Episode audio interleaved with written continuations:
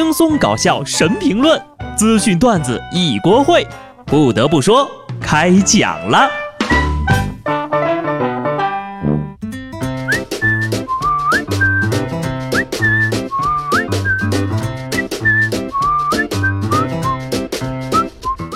Hello，听众朋友们，大家好，这里是有趣的。不得不说，我是机智的小布。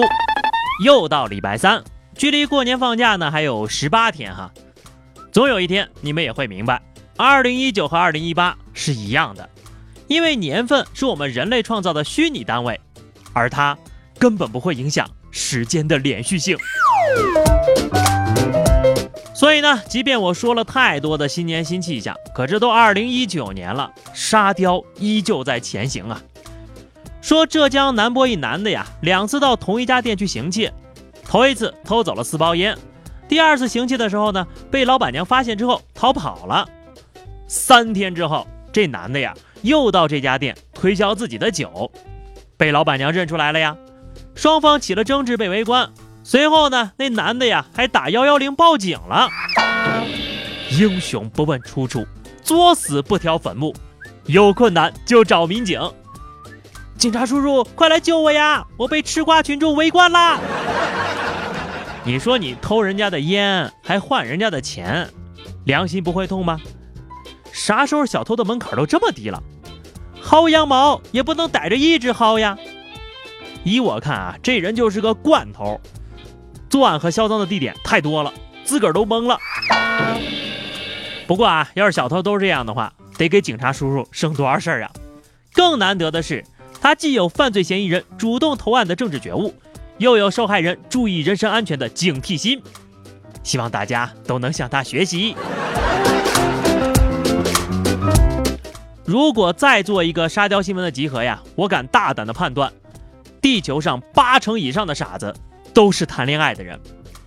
盐城市呢有一位老父亲，看到自己儿子岁数大了还没有谈恋爱呢，就在网上呢为自己儿子物色起对象来，钱花了不少呀。可物色的姑娘呢不仅不肯见面，还把他的微信给拉黑了。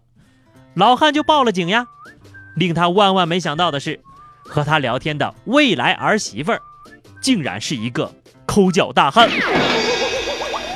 大爷呀，您找的这儿媳妇儿，是想您儿子彻底单身一辈子吗？估计儿子要看到这样的儿媳妇儿呀，都得吓出心理阴影啊。所以有时候我就在想啊，是不是只有一个方法才能让恋爱中的男女的智商变回正常呢？答案就是分手。下面这对夫妻就完美的验证了这个答案。早前呢，扬州一对小夫妻打官司要离婚，听说这个律师呀要收五千块钱的费用之后，俩人就不理了，团结一致要对付律师了，讨回了过高的收费。最终呢，两个人婚也不离了，收费五千也变成了只收一千块钱。内部矛盾解决前要统一对付外部矛盾。要说你们真的是夫妻同心，其利断金呢。真是会过日子的好两口子啊！也就是可怜人家律师了，差点都给你们免费劳动了。别说谈不起恋爱，结不起婚，这年头呀，真的是婚都离不起了。贫贱夫妻百事哀，如果没钱呢，连离婚都不自由啊。所以很多人说呀，在谈恋爱的时候呢，智商会下降。种种证据表明，当那个什么虫上脑的时候呀，男人的智商。可能会变为负。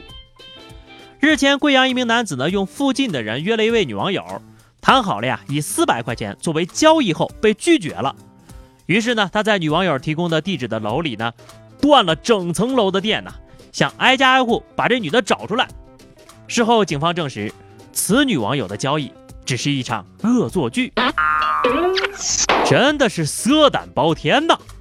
下面的头完全指挥了上面的头啊！大哥呀，就你这智商，这辈子还是告别约那什么吧，不然呢，你有二十个肾都不够被人割的，你就不怕出什么仙人跳的事儿吗？突然很想问大家一句啊，你们谈恋爱的初衷是什么？是希望有人陪伴呢，还是为了找到真爱？下面这个妹子就很单纯，就是想吃一顿饱饭。前几天呢，在华严寺风景区大门前。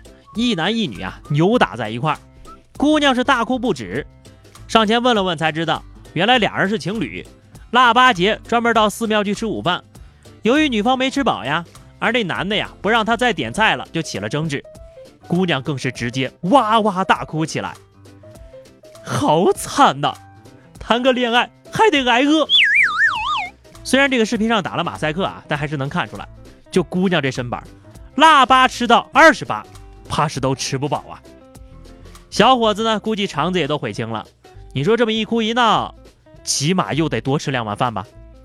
完了完了，这下亲戚朋友全都知道了。姑娘呀，你只是吃不饱，有的人呢，吃什么根本都没得选。你就说一九四五年，上海的穷人就靠吃阳澄湖大闸蟹活命了。当然了，不吃饱的人生是没有意义的。换我，我也得哭啊！还没有找到对象的朋友啊，在这里呢，给您隆重介绍一户绝对能吃饱的人家。说四川乐山一户人家呢，将香肠挂满了十米长、两米高的防护栏，远远看上去啊，跟窗帘似的。香肠主人说了，全是自个儿家吃的和送朋友的，挂满阳台，完全没有任何要炫耀的目的。邻居们也表示，他们家是相当的殷实啊。原来这大户人家就是拿香肠当窗帘儿哈。拥有这样的窗帘，晚上能不能睡得着我不知道，睡得香是肯定的。多么朴素的财富判断方式，这就比那些脖子上挂金链子的强多了。我跟你说，而对于我来说呀，西红柿炒鸡蛋，多放一个鸡蛋。就是炫富了。这位土豪缺朋友吗？一个人可以涮十斤香肠的那种。最后聊一位坑儿子专业户。前不久呢，广东的杨先生收到父亲送的《老子出关图》，被告知呀，这幅古画是传家宝。欣喜不已的杨先生拿到艺术品公司去鉴定，得知可以拍卖近五十万之后呢，就交了万元的服务费，结果呢，遭到流拍了。杨先生就怀疑自己是不是被骗了啊？后来爸爸告诉他，这画呀其实是两百块钱在淘宝买的。杨先生走过最长的路，也许就是父亲的套路了。现实版爹坑，凭实力不坑外人，没毛病啊。从他爹这一代开始算啊，现在是不值钱的，但你传个十代八代的，不就值钱了吗？这爹呢是真的皮，不过这儿子呀。根本不配继承传家宝，老祖宗的东西拿到手，第一个想法就是卖了。也许爸爸只是用假的试探一下你，这下好了，真的也不会给你了吧？好的，话题时间哈，上期节目我们聊的是有什么食物是你从小到大一直都很钟爱的。听友白和平说，最爱橘子、香蕉，不光好吃呢，关键是这两种水果天生就是为我这种懒人准备的。我们家也是这样，水果经常都摆到烂，但只要有人剥好了，马上就能吃完。